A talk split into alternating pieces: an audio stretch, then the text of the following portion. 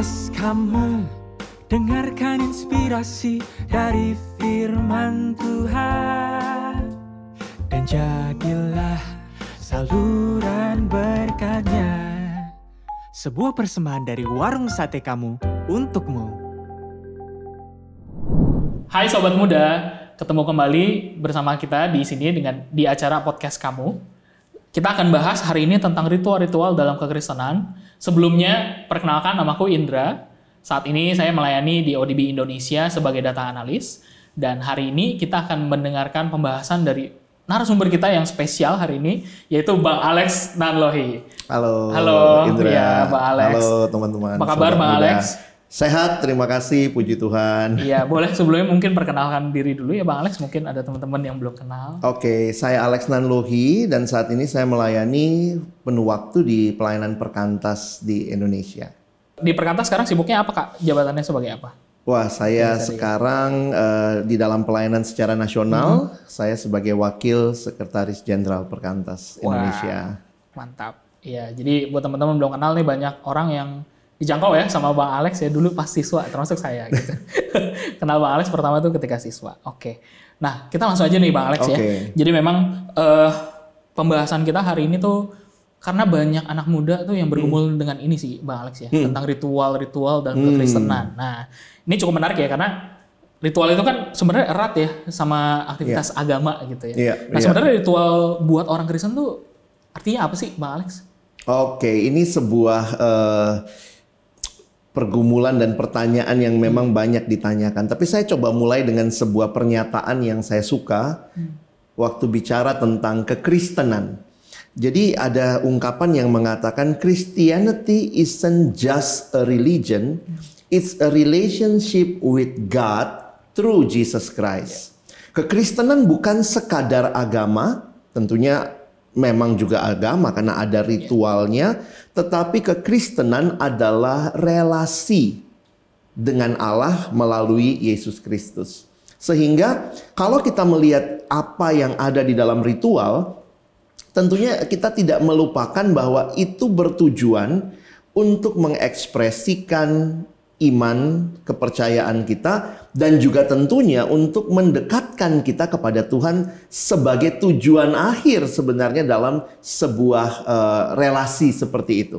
Jadi jangan akhirnya berhenti pada ritualnya, tetapi apa yang diekspresikan atau ditampilkan dalam ritual itu, itu yang akan meneguhkan iman dan juga membawa kita lebih dekat dengan Tuhan. Saya pikir itu yang harus terjadi. Wah iya benar ya Bang Alex saya setuju. Nah tapi kalau kita tarik kembali ke ritual nih Bang Alex ya, karena memang terkadang kan kita terkunci ya Iya. dengan ritual itu ya. Iya, iya. Karena kayak misalnya ke gereja itu sebenarnya ritual nggak sih Bang Alex? Menurut Bang Alex nih ya. Perjalanan kita ke gereja gitu setiap minggu kita ke gereja Iya, itu iya. ritual nggak ya? Eh, kalau mau kita tarik lebih luas, ada se- seorang penulis mengatakan sebenarnya hidup kita juga ritual, ritualistik dalam pengertian ada hal-hal yang kita lakukan berulang kali. Iya. Nah, memang sering kali yang jadi pergumulan begini. Kalau itu dilakukan berulang kali, sering kali kita kehilangan maknanya. Nah, sehingga bagi saya mungkin kalimatnya begini, jangan takut dengan sesuatu yang berulang atau rutin, tetapi maknailah kerutinan itu sehingga itu menjadi sesuatu yang eh, membawa dampak dan pengaruh buat hidup kita. Contoh ya, Ya. setiap pagi kita bangun, lalu kita mandi, itu kan eh, rutin ya. Benar. Makanya kalau ada yang takut dengan rutinitas, saya bilang jangan takut dengan rutinitas. Itu adalah sesuatu yang ritme kehidupan. Nah, tapi mungkin supaya kita tidak kehilangan, maka makna daripada ritual itu, kerutinan itu yang harus terus kita disegarkan. Sehingga akhirnya kembali lagi kita menikmati bahwa ini semua dalam rangka kita membangun relasi dengan Tuhan. Oke. Nah, jadi kalau konteksnya seperti itu ya Bang Alex ya, Hmm. misalnya ritual itu kan berarti set of uh, uh, kebiasaan yang mungkin kita lakukan sehari-hari Iya. gitu ya, yang kita lakukan terus-menerus. Nah, bedanya sama sakramen tuh apa ya Bang Alex? Karena kan ada ritual, ada sakramen, gitu, Hmm. Oke. ada ada baptis lah, ada perjamuan kudus lah. Apakah itu juga termasuk dalam ranah ritual itu sendiri atau sebenarnya ritual itu mungkin sesuatu yang lebih sederhana seperti puasa gitu? Atau gimana? Nah, kalau kita mencoba membaginya, memang ada ritual yang dilakukan secara umum, tapi jangan lupa bicara ritual itu biasanya memang terkait dengan kebiasaan budaya ataupun eh, sebuah pola di sebuah budaya dan lokasi tertentu. Jadi misalnya nih ya, di gereja ini lakukan, di gereja yang lain nggak lakukan. Misalnya itu sesuatu yang mungkin ranahnya ritual. Jadi terkait dengan kebiasaan. Nah, tetapi kalau bicara sakramen, gereja menghayatinya sebagai bagian dari perintah yang Yesus berikan. Oke. Jadi karena itu sakramen umumnya ya kalau itu gereja yang mengakui eh, Yesus Kristus Allah Tritunggal maka gereja melakukan sakramen sebagai ketaatan kepada perintah Yesus. Nah, dua sakramen yang utama yang juga kita ya hayati Yesus perintahkan adalah tentang perjamuan kudus dan baptisan kudus. Oke. Oke, jadi itu perbedaan utamanya ya Kak Iya. Alex ya. Berarti kalau ritual-ritual yang lebih umum seperti puasa, saat teduh mungkin ya kalau kita mau Iya, itu juga sesuatu sana ya, eh, eh, yang kita ulangi yang rutin ulangi, ya. Betul. Perjamuan eh, misalnya eh, eh, PA rutin ya, Iya. KTB KTB mungkin ya. Berarti itu yang masuk ke ranah ritual itu tadi ya. Iya. Kita kalau kita setuju dengan istilah itu ya. Nah, pertanyaan adalah sebenarnya ritual-ritual itu yang tadi kita bahas ya. Ini mengesampingkan dulu yang sakramen ya, teman-teman ya. Ritual-ritual tadi yang kita sebut itu sebenarnya wajib nggak sih kita lakuin? Karena ini kaitannya di dalam membangun spiritualitas hidup rohani kita yang kalau dikatakan secara sederhana kan eh, hidup rohani yang makin dekat dengan Tuhan, makin mengasihi Tuhan, makin mengasihi sesama. Saya pikir kan dua itu yang utama ya, mengasihi Tuhan dan mengasihi sesama. Maka ritual-ritual itu saya lebih senang menyebutnya sebagai disiplin rohani. Oke. Karena itu akan lebih menolong kita melihat disiplin itu bukan sesuatu yang dipaksakan dari luar, tetapi bang di- dimulai dari dalam diri kita. Ya, karena kita paham bahwa ini perlu kita lakukan dan ketika kita melakukannya, maka kita mendapatkan manfaat dari hal itu. Nah, yang menarik sebenarnya adalah bahwa untuk mencapai sesuatu tujuan tertentu, mungkin bukan hanya satu ritual, tapi bisa beberapa ritual Oke. yang kita lakukan. Misalnya, waktu kita ingin dekat dengan Tuhan, maka bukan hanya baca Alkitab, Hmm. tapi berdoa. Beberapa orang membiasakan journaling, melakukan journaling. Nah, itu kan seperti ritual yang kita lakukan, tapi memang tujuannya adalah untuk mendekatkan kita makin mengenal Tuhan. Ritual untuk makin menolong kita mengasihi sesama, misalnya ada yang melakukan misalnya me- memberi memberi perhatian kepada orang yang ada di sekitar kita secara rutin. Nah, saya pikir itu hal-hal yang eh, bukan cuma satu satu jalan mencapai hal tersebut. Sehingga jangan heran di beberapa gereja ritualnya itu juga bisa bermacam-macam terkait dengan mereka ada di situasi atau budaya yang seperti apa. Oke.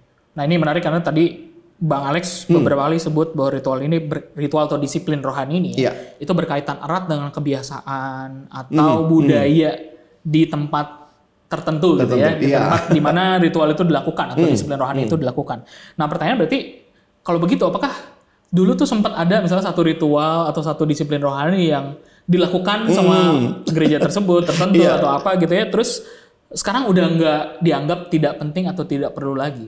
Ada nggak sih bang kejadian seperti itu? Gitu? Mungkin bukan gereja pada umumnya, karena kalau kita bicara gereja itu kan sesudah perjanjian baru dan di masa eh, Kristus begitu ya, sesudah masa Kristus. Tetapi kalau kita kaitkan dengan perjanjian lama misalnya, ya ritual yang dulu harus mesti ada kalau datang kepada Tuhan adalah mempersembahkan kurban. Oke. Nah, tetapi sekarang kita tidak lagi melakukan hal itu. Itu yang dulu ada, sekarang tidak ada lagi. Tetapi ada juga yang sifatnya yang ini ya, eh, dulu tidak ada, malah sekarang ada. Contohnya, gereja melakukan eh, Rabu Abu. Oke. Ah, itu kan dulu di zaman Yesus juga nggak ada, bahkan tidak ada diperintahkan, tetapi gereja melakukan itu. Ada kamis putih, Kamis putih. disertai pembasuhan kaki. Ah, ya. Nah itu saya juga melihat wah ini ritual yang sebenarnya tidak ada dulunya. Walaupun nanti kalau kita pelajari sejarah gereja se- beberapa gereja sudah melakukan itu sejak awal. Tapi ini dalam konteks misalnya di perjanjian lama kan tidak ada. Bahkan tidak diperintahkan juga tetapi dilakukan saat ini. Oke. Nah, karena udah mengarah ke sana ya, Iya. Bang Alex ya. Memang nih ada beberapa gereja yang aku observe juga sekarang iya. mulai melakukan itu ya beberapa tahun Hmm. terakhir. Rabu Abu, Kamis Putih dan juga minggu-minggu Prapaskah memang dari dulu selalu dilakukan Iya. ya. Dan juga Minggu Advent ya, itu selalu dilakukan. Tapi semakin banyak gereja-gereja yang aku lihat sekarang tanpa ma- bermaksud mengeneralisir ya teman-teman ya. Tentu ya, tapi ada banyak sekali eh, gereja-gereja yang mulai mengarah ke sana. Dan memang menggunakan ritualistik atau kalender-kalender gerejawi yang baru itu sebagai cara untuk membuat jemaat lebih dekat sama Tuhan. Memang kan arahnya ke sana ya. Karena dengan ritual tersebut dianggap bahwa nanti jemaat bisa semakin dekat nih dengan Tuhan karena Iya. makin merenungkan kasih Tuhan misalnya lewat Rabu Abu, lewat Kamis Putih seperti itu. Nah, pertanyaan adalah sebenarnya kita kalaupun kita tidak lakukan hal-hal tersebut, apakah kita kehilangan sesuatu dari ritual-ritual tersebut? Misalnya kita melakukan di Rabu Hmm. Abu, apakah kita Iya, missing iya. something kalau kita nggak lakukan hal itu? Nah, ini jawabannya bisa berbeda untuk setiap orang. Dan tentunya ketika gereja tertentu memilih untuk melakukan itu, bagi saya yang paling penting adalah gereja menjelaskan maknanya. Hmm, Karena waktu bicara simbol, saya pikir juga gereja punya banyak simbol, ya. Kita punya salib misalnya, kita punya di beberapa gereja di bagian depan ada Alkitab yang terbuka, ya. ada bejana eh, untuk melakukan pembaptisan, ada cawan yang biasa dipakai di perjamuan kudus. Jadi pertanyaannya adalah apakah gereja memberikan pendidikan yang baik kepada jemaat untuk memahami simbol-simbol itu? Termasuk kalau gereja-gereja yang mengikuti tahun liturgi, bahkan warna kain mimbarnya pun, warna jubah pendetanya atau stola yang dipakai pendetanya pun itu punya makna. Nah, sehingga yang memang jadi pergumulan yang menyedihkan adalah ketika itu hanya dilakukan berulang karena minggu ini ya udah pasca lagi atau prapaskah lalu kemudian minggu ini udah masuk masa advent tapi tidak dijelaskan nah bagi saya ya itu nggak nolong apa-apa tetapi kalau dijelaskan maka itu bisa menjadi salah satu cara nah mungkin jangan terjebak dengan menjadikan itu satu-satunya cara cara. Ya. Nah, tentu ya kalau kita perhatikan eh, memang ada reduksi yang terjadi kalau belajar sejarah gereja, ada yang menyoroti bahwa ada reduksi yang terjadi di dalam abad pencerahan ketika ritual gereja banyak yang dibuang khususnya dalam gereja-gereja reformasi sehingga di gereja reformasi yang tersisa cuma salib katanya. Oke. Semua dibuang gitu ya. Eh, takut nanti patung ini bermasalah dan itu sehingga kalau kita pergi ke gereja-gereja sebelum reformasi, kita masih melihat keindahan gereja, patung-patung yang ada, lukisan. Nah, gereja reformasi itu cenderung katanya membuang hal itu dan mengutamakan perjumpaan dengan Tuhan hanya melalui pemikiran. Oke. Apalagi khotbah menjadi bagian penting di dalam gereja reformasi. Nah, saya secara khusus melihat kalau kita belajar ya, kita tidak usah mengulang sejarah atau menyalahkan mana yang benar salah. Kalau kita belajar dari Alkitab bahwa ternyata perjumpaan Tuhan dengan umat itu melibatkan seluruh panca Indra. indera. Nah, karena itulah ketika ada orang-orang yang mungkin simbol-simbol itu bisa menolong dia menikmati kehadiran Tuhan yang lebih dekat, saya pikir ya silahkan gereja melakukan itu karena tidak semua tentunya hanya menggunakan uh, Pemikiran. pemikiran. Iya. Bahkan saya pikir Tuhan Yesus pun juga sangat uh, menarik ketika mengajak umatnya sakramen perjamuan kudus ya. Misalnya begini, eh, waktu kamu makan dan minum, kamu mengingat Ya. kematianku. Kita biasanya mengingat itu kita hanya bayangkan sebagai aktivitas Di Pikiran. pikiran. Ya. Ayo, ayo ingat, ingat gitu ya. Tapi Tuhan Yesus tidak mengatakan itu. Waktu kamu mau mengingat aku, makan dan minum. Ya. Bagaimana waktu makan dan minum itu mengingatkan kita, membawa kita lebih dekat kepada Tuhan. Nah, jadi bagi saya, wow, Tuhan sendiri pun juga punya berbagai cara. Di perjanjian lama bahkan macam-macam ya. Waktu kehadiran Allah ada asap dan Yeah. segala macam. Yeah. Nah, saya lihat di beberapa gereja ada yang pakai efek itu juga ya, Yeah, Indra yeah. ya. Kalau awal-awal ketika mulai di ibadahnya. Jadi saya tidak hanya menyoroti gereja yang ritualistik, Iya. tapi gereja-gereja baru misalnya pakai pencahayaan lampu yang baik gitu ya. Lalu kemudian ada asap. Asap-asap ya, ya. Itu memang membawa sebuah suasana hati yang wow begitu Iya, lebih lebih berasa dekat dengan Tuhan walaupun di konser juga Begitu juga. gitu ya. ya itu menarik iya, sih. Jadi memang fokusnya bukan ke ritualnya, lagi-lagi Iya. ya kita tekankan kembali ya teman-teman. Fokusnya bukan ke ritualnya, tapi ke hubungan kita dengan Tuhan ya. Itu yang Betul. tadi Bang Alex sudah ulang beberapa kali ya. Dan memang ini menarik ya Bang Alex saya juga jadi kepikiran, iya berarti liturgi gereja memang sudah dibuat sedemikian rupa. Betul. Memang untuk membantu kita juga ya. Sebenarnya bisa dibilang itu juga salah satu ritual ya. Yes. Tanda kutip ya. Karena memang dibuat sedemikian rupa supaya kita bisa mengikuti ibadah dengan baik. Sayangnya sering kali tidak dijelaskan. Hmm. Hanya karena dianggap jemaat harusnya sudah tahu. Hmm. Ini secara sederhana aja ya. Saya ke- coba kasih contoh. Kalau kita datang ke ibadah hari Minggu. Di dalam gereja yang memiliki liturgi, pertanyaan paling dasar begini. Di dalam ibadah, siapa yang ngundang siapa? Kita ngundang Tuhan datang atau Tuhan yang mengundang kita datang? Nah, ini pertanyaan menarik ya. Oke, iya. Liturgi memberikan jawabannya bahwa sebenarnya dimulai dengan votum dan salam itu menunjukkan kita yang datang memenuhi undangan Tuhan. Iya. Jadi sebenarnya liturgi itu Tuhan sedang mengundang kita. Hmm. Wah, waktu saya jelaskan begini ada satu yang protes waktu itu. Saya rasa nggak gitu Pak Pendeta. Yang benar itu kita yang ngundang Tuhan. Tapi saya bilang kalau kita yang ngundang Tuhan, pertanyaannya, pas pengutusan siapa yang suruh siapa pulang? Iya, siapa yang diutus? Iya, kita yang suruh Tuhan pulanglah. Bukankah Tuhan mengatakan pulanglah. Jadi sebenarnya liturgi itu sedang mendidik kita menyadari anugerah Allah. Liturgi itu bahkan menolong kita waktu kita mengaku dosa. Setelah kita diampuni, kita diberikan amanat hidup baru, petunjuk hidup baru. Lalu kemudian kita mendengarkan khotbah, kita memberi respon dengan memberi persembahan. Jadi sebenarnya itu sesuatu yang mendidik kita. Makanya eh, saya pikir ritual itu sama kayak orang tua ya. Indra kan pernah kecil ya. Ya, Kita kan se- sebelumnya pernah kecil Pernah ya. kecil, ya. nah, waktu kecil jam segini tidur siang itu kan ritual. Iya. Kadang-kadang kita nggak ngerti ya, anak kecil pokoknya harus tidur siang, tapi disuruh ya sudah. Kadang-kadang dipaksa ya. Kalau sekarang maunya tidur siang terus. Nah, tapi setelah kita menghayati, oh iya ya itu berguna dan akhirnya itu dilakukan ya tanpa paksaan. Harusnya sih begitu. Iya, iya. Ya esensi ya itu tadi ya liturgi makanya saya juga Iya. jadi pikir wow.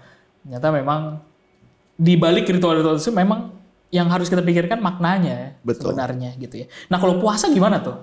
Bang Alex. Ah, nah ini kalau bicara puasa eh, bukan untuk menguruskan badan ya, bukan itu poin Cara diet utamanya, bukan ya? bukan itu cara diet yang lain. Nah, kembali lagi kita melakukan hal itu sebagai disiplin rohani. Disiplin rohani pengertiannya adalah apa yang kita lakukan itu akan membawa manfaat bagi kehidupan kita. Puasa tujuan utamanya adalah mengkhususkan waktu kita mengesampingkan hal-hal duniawi yang biasa kita lakukan, contohnya makan, untuk bisa memiliki kedekatan dengan Tuhan, men- mencari kehendak Tuhan, misalnya menggumulkan sesuatu. Sehingga tujuan puasa bukanlah untuk menyogok Tuhan. Hmm. Kesannya kalau doanya cuma doa doang, kayaknya Tuhan dengernya cuma satu telinga iya. ya. Kalau nanti pakai puasa, Puasa. aduh Tuhan nih sampai sakit perut nih, baru Tuhan dengar. Sehingga kita tidak melakukan itu supaya mendapatkan sesuatu dari Tuhan sebagai balasannya, tetapi kita mengerti bahwa mungkin kalau kita terus-menerus melakukan aktivitas kita, kita tidak punya waktu yang khusus. Nah, makanya biasanya puasa itu terkait dengan doa. Contoh saja, biasanya anggaplah kalau kita siang, kalau kita makan, maka jam 12 sampai jam 1 kita istirahat makan siang. Nah, ketika kita mengesampingkan makan siang, kita memang mengambil waktu itu untuk berdoa. Nah, untuk makin belajar mengerti kehendak Tuhan, biasanya dalam pergumulan tertentu yang kita hadapi, maka puasa menjadi satu disiplin rohani yang akan menolong kita untuk bisa punya kepekaan, karena kita ambil waktu-waktu itu untuk membaca, merenungkan firman Tuhan, berdoa kepada Tuhan. Harusnya begitu ya. Harusnya Alex, begitu. begitu. Iya. Kenyataannya Kenyataannya kadang tidak ya. Kita puasa aja gitu. Iya puasa terus ritual gitu Tuhan aku udah puasa, Puasa loh nih. kebangetan kalau nggak dikasih begitu ya Biasanya padahal kita begitu. juga nggak denger dengeran dengan Tuhan di Benar, masa benar, puasa benar, itu benar. Karena memang ada orang-orang kan yang pikir, oh iya puasa itu salah satu cara yang tadi kayak Bang Alex bilang ya. Iya. Karena kayak di Ezra aja kan disebut ya, di Ezra 8 ayat 23. Hmm. Jadi berpuasalah kami dan memohonkan hal itu kepada Allah. Dan Allah mengabulkan permohonan kami. Jadi kan seolah-olah, wah ini puasa berarti mengabulkan permohonan. Padahal kan nggak gitu ya, tadi Bang Alex kan sudah jelaskan ya. iya itu konteksnya Israel Oke. konteks Israel pada waktu itu dalam bagian apa bukti mereka mengandalkan Tuhan apa bukti mereka dekat kepada Tuhan maka Tuhan katakan berpuasa Hmm. Nah, waktu mereka berpuasa, itu sebuah tindakan wujud mereka mengandalkan Tuhan. Nah, makanya kalau saya juga menghayati sekarang, kita bukan hanya puasa makanan, saya pikir. Puasa gadget, Hmm. ya begitu bangun pagi kadang-kadang gadget menyita waktu kita. Kita puasa untuk misalnya nongkrong dulu. Maksudnya hal-hal yang kita tahu bisa mendistraksi kita dari Tuhan karena ini waktu yang kita mau benar-benar fokus kepada Tuhan misalnya. Saya pikir itu bisa kita uh, pikirkan bukan hanya puasa makanan. Tidak terbatas. pada Tidak makanan. terbatas Ya. pada puasa makanan. Oke oke. Nah satu lagi menurutku pemandangan yang eh pandangan yang banyak di luar sana itu adalah puasa dan doa itu usaha untuk kita mengosongkan diri untuk menerima firman Tuhan. Nah itu mengosongkan dirinya itu apakah gimana menurut pandangan Bang Alex?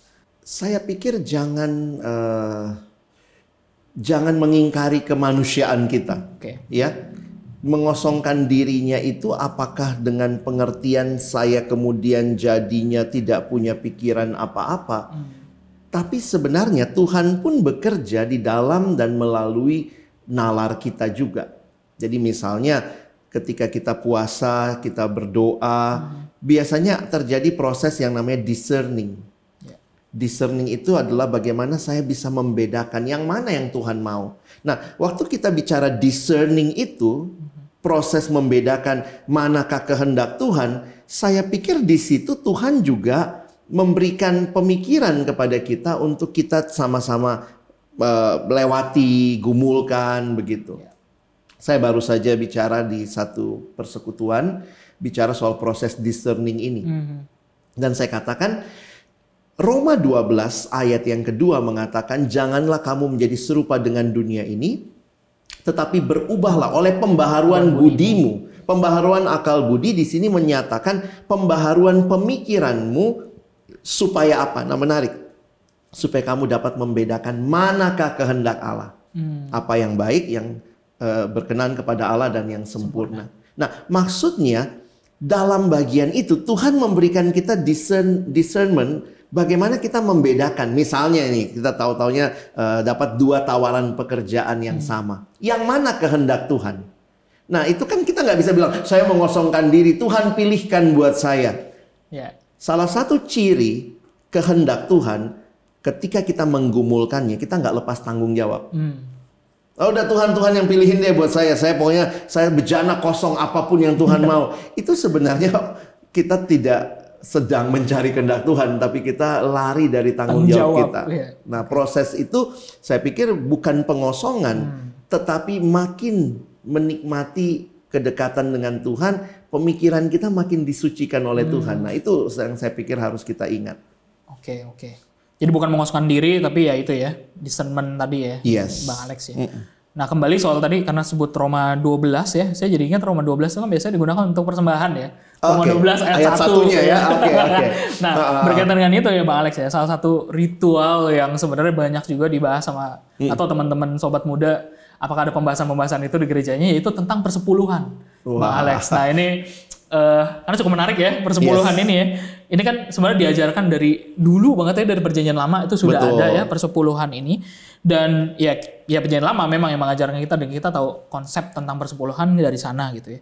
Tapi sebenarnya maknanya apa sih Bang Alex? Apakah berkaitan juga tadi ya dengan soal discernment tadi? Apakah ada kaitannya dengan ya ini salah satu cara kita untuk mengucap syukur kepada Tuhan sudah pasti atau ada maksud lainkah dari persepuluhan? Kita harus ingat kembali tentunya kepada ketika awalnya Tuhan memberikan perintah untuk persepuluhan di dalam perjanjian lama. Nah di dalam bagian itu kalau kita perhatikan memang eh, persepuluhan menjadi cara Tuhan memenuhi kebutuhan orang Lewi. Suku Lewi yang waktu itu tidak dikasih tanah. Waktu pembagian tanah mereka tidak dapat tanah. Sehingga mereka hanya fokus melayani rumah Tuhan. Maka saudara-saudaranya sebelas suku yang lain itu harusnya menjadi orang-orang yang memberikan persembahan Hmm. kepada Tuhan. Dan nanti itu yang dipakai kepada Bani Lewi ini. Oke. Tapi kalau kita pelajari lagi secara mendalam ternyata itu bukan hanya diberikan kepada imam lalu nanti dibagi kepada Bani Lewi, tetapi juga kepada orang asing, yatim piatu, janda dan pemeliharaan untuk rumah Tuhan. Memang kalau kita hitung-hitungan begitu ya, eh, sebenarnya kan 11 suku ya 11 ya. yang kasih. Yang kasih. Berarti 110 persen dong. Ah, gitu.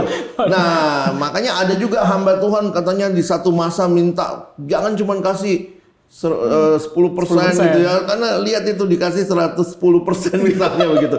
Nah, di dalam perjanjian baru kita tahu bahwa persembahan persepuluhan itu bukannya sesuatu yang dikatakan tidak ada lagi. Tetapi memang konsepnya dibangun bahwa seluruh hidup itu milik Tuhan. Sehingga kadang-kadang jangan berpikir karena saya udah kasih sepersepuluh maka sembilan persepuluhnya milik saya. Suka-suka saya dong mau pakai buat apa. Dan ingatlah di perjanjian lama itu salah satu bentuk iman mereka kepada Tuhan ketika mereka berani mempersembahkan mengakui bahwa pemeliharaan hidup itu bukan dari uang tapi dari Allah yang akan mencukupkan kebutuhan mereka. Nah, di perjanjian baru ketika Kristus sudah mati di kayu salib, dia bangkit menggenapkan seluruh hukum Taurat, maka sebenarnya tidak ada lagi perintah harus memberikan persepuluhan. Tapi perintahnya persembahkanlah seluruh hidupmu. Nambah ya. Berarti Nah, nanti proses discernmentnya ini discernment lagi ya. Berapa sih seluruh hidup yang kita Iya. mau kasih sama Tuhan? Iya. mau masukin ba- badan kita ke kantong kolektor nggak muat gitu ya. Maka ada proses discernment. Berapa yang Tuhan mau saya berikan? Nah, saya harus katakan sepersepuluh mungkin bisa jadi patokan. Hmm. Tapi itu bukan lagi sebagai kewajiban. Ya. Ya. Karena mem- Patokan karena- minimal misalnya. Karena memang perdebatan-perdebatan yang terjadi kan memang harus 10%. Dengarkan Kan nggak harus 10%. Kalau saya bisa dari 5% firman atau sebenarnya bisa lebih, bisa kasih 15%. dan jadilah saluran berkatnya. Sebuah persembahan dari warung sate kamu untukmu.